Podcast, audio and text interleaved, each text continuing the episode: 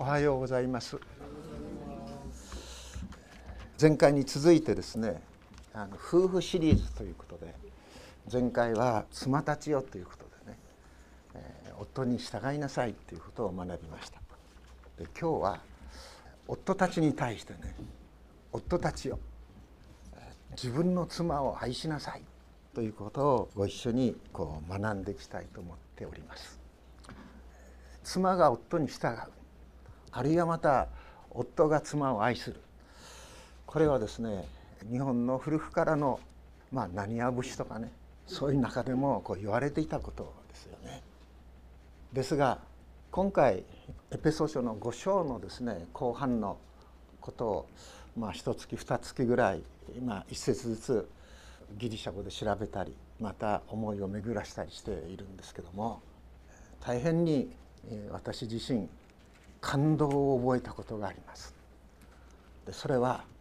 今まで私信仰に入ってもう55年でしょうかねになるんですが牧師になってまあ45年もう経つでしょうかねそれ以上になるでしょうか。今まで気づかなかったことをね新たに発見させていただいた。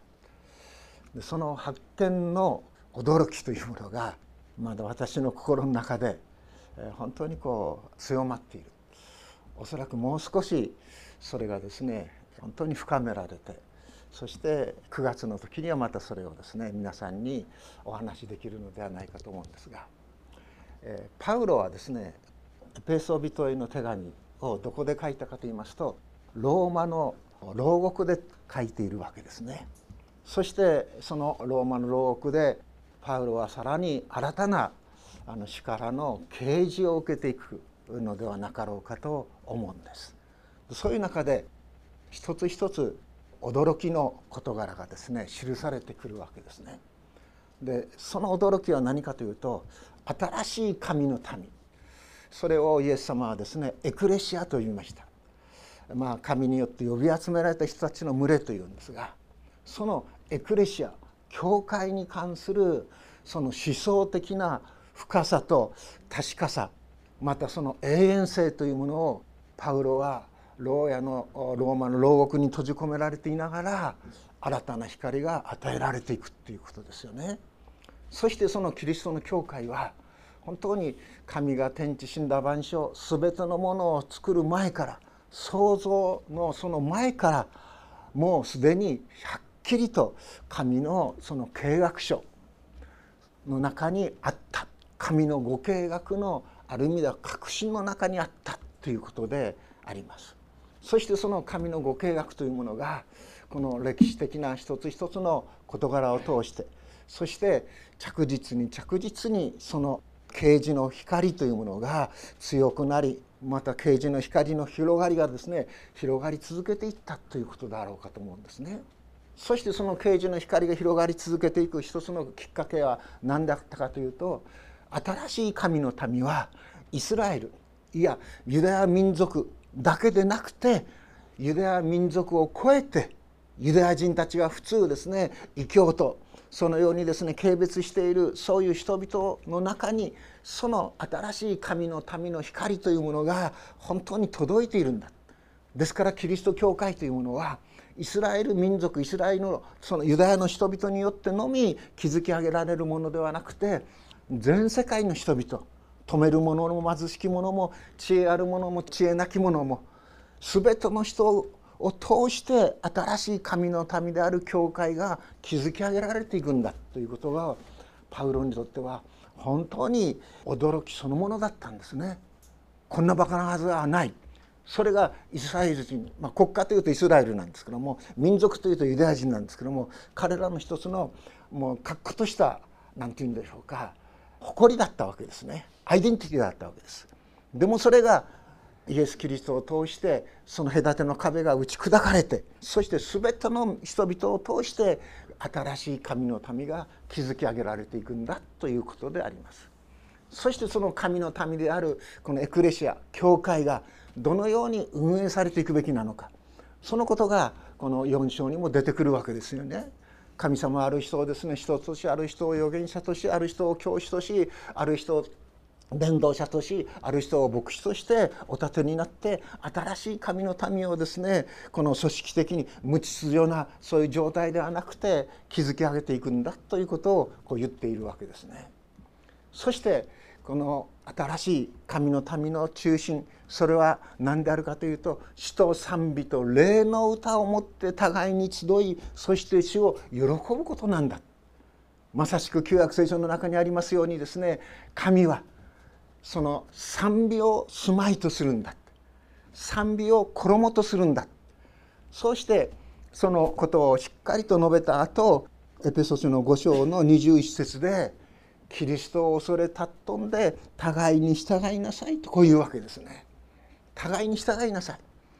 その互いに従うということに具体的にですね現実のこの私たちの関わりの中に目を留めさせてそしてパウロは「誰を先に指すかと言いますと妻たちよというわけですね妻たちよ夫に従いなさいこれは前回お話ししましたで今日は今回は夫たちよ。妻を愛しなさいということなんです。そしてその目的はそのゴールは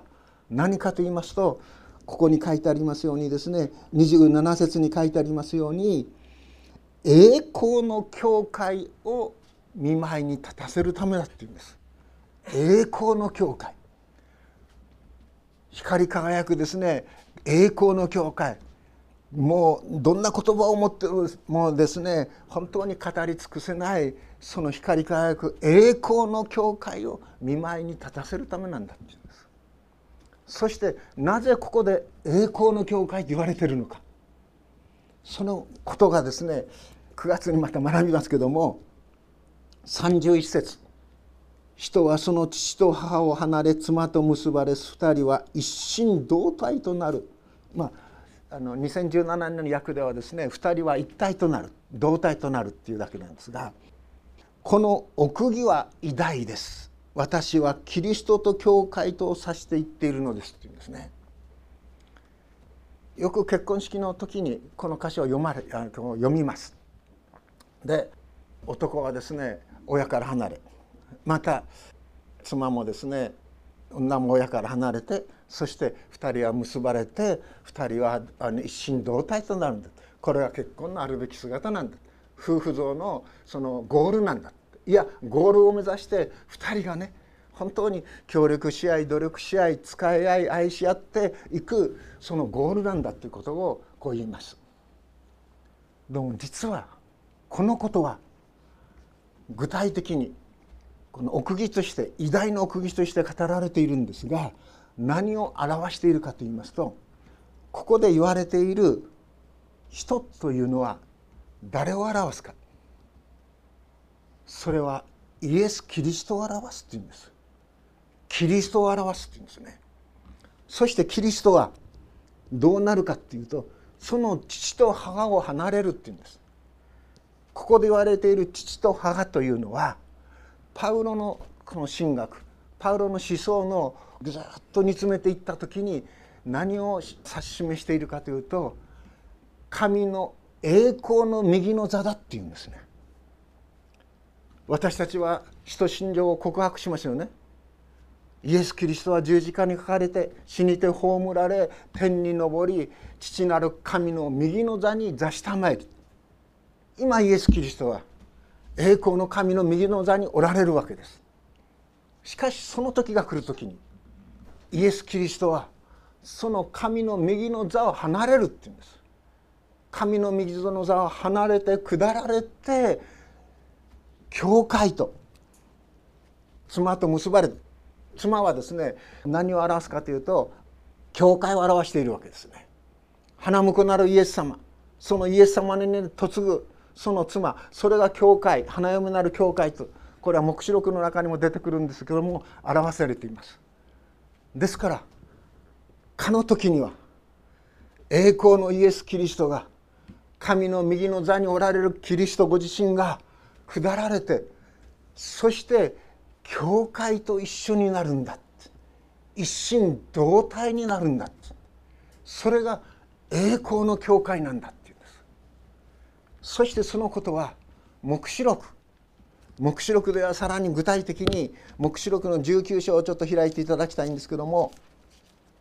19章の7節8節。7節8節。黙示録のですね19章の7節8節に「私たちは喜び楽しみ神を褒めたたえよ」その後子羊の婚姻の時が来てって言うんです。子羊の婚姻の時が来て花嫁はその用意ができたのだからって言うんです。ここで言われている花嫁とは教会のことですね。教会はその用意ができたんだって。そして花嫁すなわち教会は光り輝く清い天布の衣を着ることを許された。その天布とは生徒たちの正しい行いである。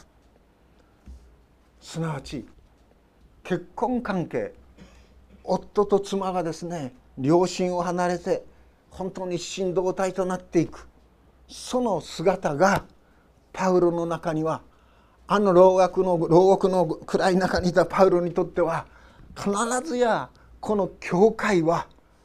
光り輝く栄光のその姿に清められてそして神の右の座にられるとこのイエス・キリストが降りてこられてそしてイエス様と教会が一体となるそのことをパウロがねはねきりと啓示によって知らされてそこに希望を置いていた。そこに確かな教会に仕える者の恵みをパウロは理解していたということだと思うんです。そのことを土台としてですよ。そのことを土台としてパウロはですねエペソの教会いやエペソだけでありません。おそらくこのエペソ人への手紙というのはいろいろなその地域で読まれたものでありますからその教会に集うこのご夫婦に対して最初は妻に対して次に夫に対して「夫たちよ」と呼びかけてキリストが教会を愛し教会のためにご自身を捧げられたようにあなた方も自分の妻を愛しなさいっていうですねあなた方も自分の妻を愛しなさいこの言葉の響きの中にはその当時のローマ世界の中におけるこうある意味では乱れたね夫婦関係そういうものが背景にあったと思われるんですね。大変このギリシャ的ないわゆる人間の自然の姿を謳歌するその考え方というものはその地域にですね本当に広くまあ浸透していたようであります。ですから夫たちよ、ね、自分の妻を愛しなさいっていうんですね。で、えー、聖書を読んでいきます時に神はですね、まあ、イエス・キリスト私たちに2つの大切なことをこう教えましたよね。で一つは心と思いを力を尽くして主なるあなたの神を愛するということもう一つはですね自分を愛するように自分の隣人を愛することだってその愛することそれをですねイエス様ははっきりと教えていくわけですよね。じゃあ自分の隣人誰か 一つの問題です。愛ということを考えていくときに自分の隣人をまず愛する。その隣人とは誰なのかということが問われてくるわけでしょ。ここで「夫たちよ自分の妻を愛しなさい」どのくらい持つでしょうかね。自分の奥さんがね魅力輝いていて。光り輝いていて、え会社が終わったらまっすぐ家に帰ってくる。1年か2年か3年か。よく7年目の危機っていうようなことがあるでしょ？7年目の危機ですか？またいろいろなそういう新しい人間関係の中でいろんなことを言われますよね。よく言われるのはお母さんから言われるでしょ？母親から。ね。お前は母親の私とお前の奥さんとどっちが大切なんだって。その時間髪を入れずね。もちろん自分の奥さんです そういうふうにですね宣言するとお母さんはですねもうそれ以上質問することはしませんコチコチコチコチやってるとですね「おや!」っていうふうにまだね、えー、この子はまだマザーコンプレックスかみたいなそういうものをこう感じやすいんですけどもまずそこが基礎ですね。母親よりもね妻が一番大切なんだっていうで。また子供よりも妻が大切なんです。子供は二の次三の次でいいんですね。奥さんを妻を一番大切にしていくそれがその家庭の基礎です揺るがない土台ですそれは国家の揺るがない土台の一つの大切なこの礎石にもなりますね私の親戚にも学校の教師をやっている者がいます私の兄とか姉嫁とかね周囲にもそういう人がいますけどもやはり夫婦関係がお父さんとお母さんが安定した関係の中にある子供はぶれないですね。いろんな試練や困難にあった時にですねそれをねしっかりと乗り越えていきます。ですけどもお父さんがどんなに立派な職業をついを持って世間から尊敬されていたとしてもねお父さんとお母さん父親と母親の関係が本当に不安定な不安定なところよりもうあからあきらさまにですねもう他に2番目のお母さんがいるなんていうような家庭の中に育つ子供は脆いんです。本当に脆いですね。何か困難があるともう生きていてもしゃあないみたいな。そういう短絡的なねところに走ってしまいます。私の高校今小中高の友人がそうでした。ですから夫が妻をね自分と同じように愛するこれはねもうとっても大切な大切なところか基礎です。基本です。絶対的な愛。ということが言えると思うんですね。夫が妻を自分と同じように愛する。これは絶対的なことです。そこにね他のものを染み込ませてはいけないということですね。その愛はここで言われている「愛しなさい」の愛はよく言われるようにアガペの愛ですね。神がキリストイエスにあって私たちを愛してくれたように夫たちをあなたも自分の妻を愛しなさいということですね。この愛をについて考えていくときにイエスもそんなにね厳しく言わなくてもいいんじゃないですか。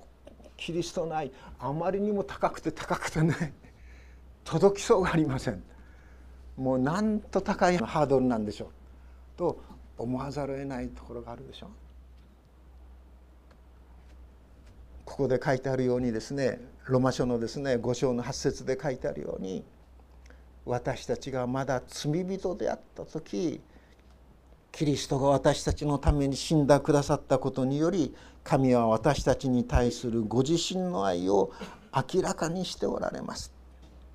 これキリスト教の極意でしょ。キリストの私たちに対する愛の極意ですよね。私たちがまだ罪人であった時なんだキリストはすでに私たちのためにその命を捨ててくださったんだですから夫よあなたの愛の手本はこの世の人々ではなくてキリストの愛だキリストの愛ですよ。それをですね忘れてはいけませんよ。そのキリストの愛を学ぶ最高の場所最高の時それが教会であり教会の礼拝の中ですよ。ということです。最高の時ですこれは。そしてそのように教会に集い教会がキリストに愛されていることを教えられ学ばされていく。そういう中に愛の泉がくめどもくめども尽きることがなく流れているのだっていうことですね。結婚してですね弱いを重ねていきますと加齢とともにかつてはできたことができなくなることがあの夫だけでなくて妻のうちにも出てきますよね。かつてはこういうことができたああいうことができたでもだんだんだんだん弱いを重ねていくとそれぞれにやはりできることできないことそういう限界が本当に一つ一つこう見えてきます。でその時キリストが教会を愛されたい。罪人であった時になお愛してくださったキリストの愛ということをこの見ていきます時に相手のねいろいろな能力これができたあれができた。そういうものが一つ一つ剥ぎ取られていく。その弱さがですね本当に目の前に出てくる。その時に夫たる者はその現実を裁くのではなくてそれをふっと受け止めてそしてそれを自分で補うということをね求められている。いや求められているというよりはキリストの愛を目指している時にそういう思いが神を愛していくその信仰からそういう思いがね自らのうちに湧いてくるのだっていうことですこれは。ですから私たちはイエス様を見上げていく時にイエス様を見上げていく時に周囲の人々のさまざまな人間の姿を知っていく時にそれらを超えて働きたも神の信仰の神の真実の愛のこの豊かさ深さというものを教えられていくっていうことです。ですからあまりあまりって言いましょうか恐れますけども恐れなくていいということですね。これは自分に言い聞かせています。えー、これは私があの前の教会もう20年ぐらい前になりますけども前の教会で仕えていた時ですけどもある兄弟のお母さんまあそのおばあちゃんもそうですがあのクリスチャンだったんですね。そして本当に教会に行っていた。またそのお母さんは進学校の進学部なんかも出ているぐらいの人だったんです。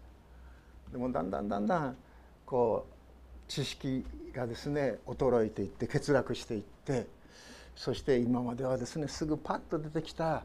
パウロという人の名前もヨハネという人の名前もね聖書のあの言葉もこのことも出てきたんですがそれをふっとこう出てこなくなってしまった。その時私尋ねられたんですね。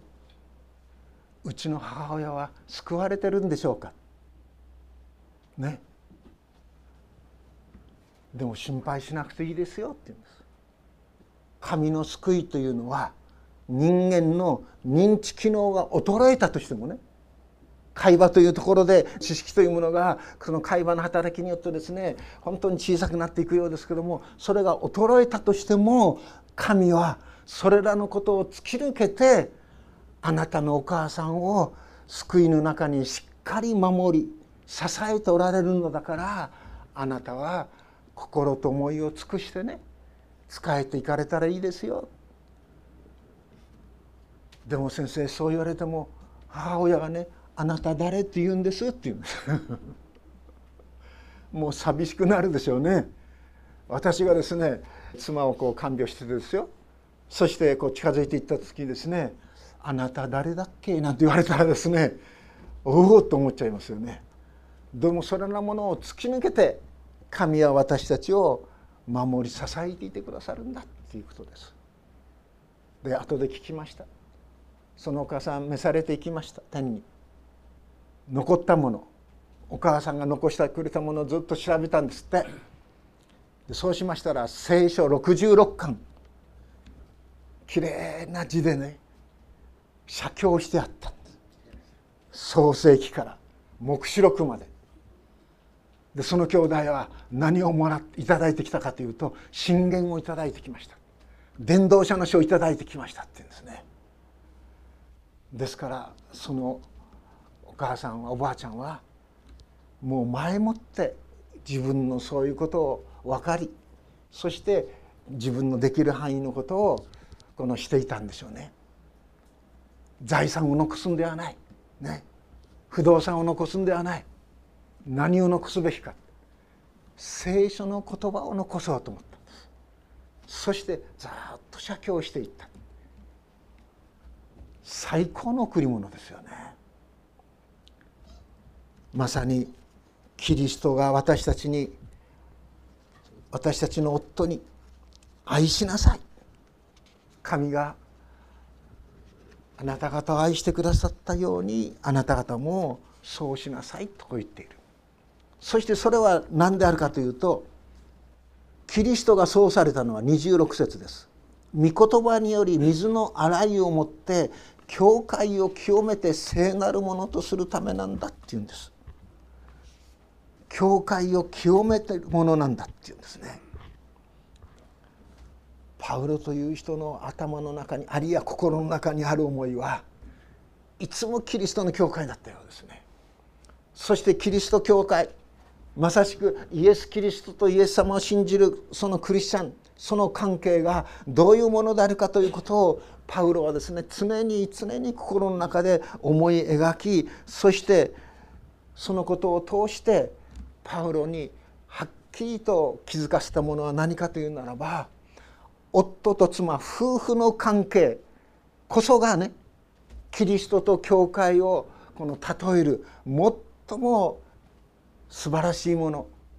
最も的確なものそしてその夫婦の関係の中に最も創造主なる命の神のですね命がですね表されているものだということをパウロはここに書き記しているのではないかと思うんですね。キリストはキリストがご自身を捧げられたのは教会を神の御前にですね本当にご自身の子とされる。すなわち私たちはですね神の子供とされていますね。神の家族とされていますね。そしてその教会をご自身にふさわしいものとして清めるということであります。ですから夫が妻をですね自分自身のように愛するということは自分の妻を本当に清めるもの清めるということはどういうことかというと神の御前にふさわしいものとして2人共に立つということです。清めるというのは神の前にふさわしいものとして立たせるということであります。御言葉により水の洗いをもって洗礼式の際の神聖な言葉のようですけども本当にそのようにして教会をですね清めて聖なるものとするのだ。ってですね妻を聖なるものとする。神に喜ばれるものとする。それが清めるということですよね。そしてそこで27節。栄光の教会を立たせるためだ。栄光の教会。まずシミやシワやそのようなものの何一つないそれは美しい花嫁の姿に例えられる教会の姿だっていうことですよね。記憶傷のない外見だけではなく内なるものにおいても美しく清らかな花嫁の姿にキリスト教会を変えていくいや教会が変えられていくのだということがここの中でこう言われているわけであります。えー、シミっていうのがあります。スピロスっていうんですねギリシャ語では。シミが出てくる。今から何年前でしょうかね。私も鏡を見てはっと驚いたのがあります。これシミができてるんですね。あら。シミができちゃったって言うんですね。でそれから意識的にね朝あの髪揃えたりコーヒー剃ったりするでしょ？その時私はニベアを打つんですけどニベアを市民のところにたっぷりこうつけてピーッとこうやったりしてですね。えー、なんか最近はですね10年前のシミよりもちょっと薄くなったかなというような感じするんですけどもシミ。それは何かというならば咎めということでしょうね。50年60年70年生きていく中に咎めねそういうものが出てきますよね。なぜあの時ああいうことをしたのか。なぜこういう時にこうしてあげなかったのか。牧師としてもいや一人の人間としてもそういう自分を咎めるというものが出てきますよね。そしてまだその人が生きているならばその人のところに行ってある程度の贖いができるかもしれない。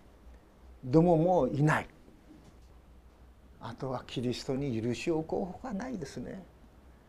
そしてキリストのその父親のですね本当に力を私たちはただ仰ぎ見る。それが市民でしょ。しわがない。死は苦悩の死はとよく言われるでしょ。苦悩に苦悩を重ねていく時にシワが増えていくっていうんですね。でも日本の中では手にシワがあるでしょこれ手のシワそれを合わせると幸せなんだって言うんです。ですから苦悩が多い人それは幸せになるんですよって。確かにそういう面もあるかもしれません。でもその死はそれは苦悩ですよね。苦悩が深ければ深いほどね死体にねこうシワが寄るっていうシワが寄らない。あと髪の毛がね白くならない。よく言われることは苦悩苦労が足らないですねって言われるんですね。私もそうやって冷やかされます。栗原さん75になってね。で、えー、ほとんどもうずいぶん白いの増えたんですよ。白いの増えたんですけどもプールでやると水になりますからほとんど真っ黒になりますね。ほとんどね白髪がない。幸せな人ですね。なんかバカにされたみたいでね。そうなんです。幸せなんですってこう言うんですけども、えー、本当にこう死は苦悩の死はもう除いてくださるっていうんです。苦しまなくていいよ。あなたが苦しんだその苦しみに合わせて神はね喜びをまた楽しみをあなた方に与えてくださいますよそれが詩編90編のあのモーセの祈りの中ではっきりとこの記されている事柄事柄ですよね。モーセは祈ります。詩編の90編の中で。ね、あなたが私たちを悩まされた日々と私たちが災いにあった年々に応じて私たちを楽しませてくださいって言うんですね。これモーセの祈りですね。私たちがね悩んだそして特にあなたが私たちを悩まされた日神を信じている上に悩むというものが当然出てきます神を信じていなければ悩まなくていい事柄というのも出てきますでも神を信じ真実な神を求めているゆえに悩む悩みというものは私たちをして神の愛と神の御心を深く知る恵みの時に変えられていくのだということです。私たちが災いにあった年々に応じてって言うんでしょ？私たちを楽しませてください市民も視野もない傷もない栄光の教会を神の御前に立たせるためなんだっていうんですね。なぜパウロはここまで教会のことをですね述べているのかそれは最初に言いましたようにねかの日には再臨の時にはあの栄光の父の右に座しておりますイエス・キリストが降りてきてそして教会をこの地から空中に引き上げてそしてキリストと教会が花嫁が花婿と一緒になるように一つになるのだその時教会はまさしく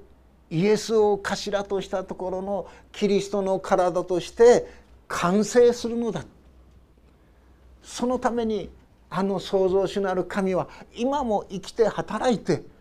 そしてその教会に加わるように神の子にこのなるように教会を通してこの世の人々に語りかけ続けていてくださる。言葉を書いて言うならばこの世の人々に神から離れて罪にですね本当に汚染されて滅びもなく望みもないそういう中にこのいる人々に神自らが身を低くして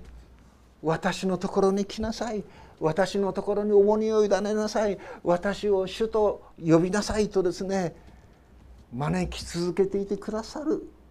それが十字架のイエス・キリストの愛の姿だということです。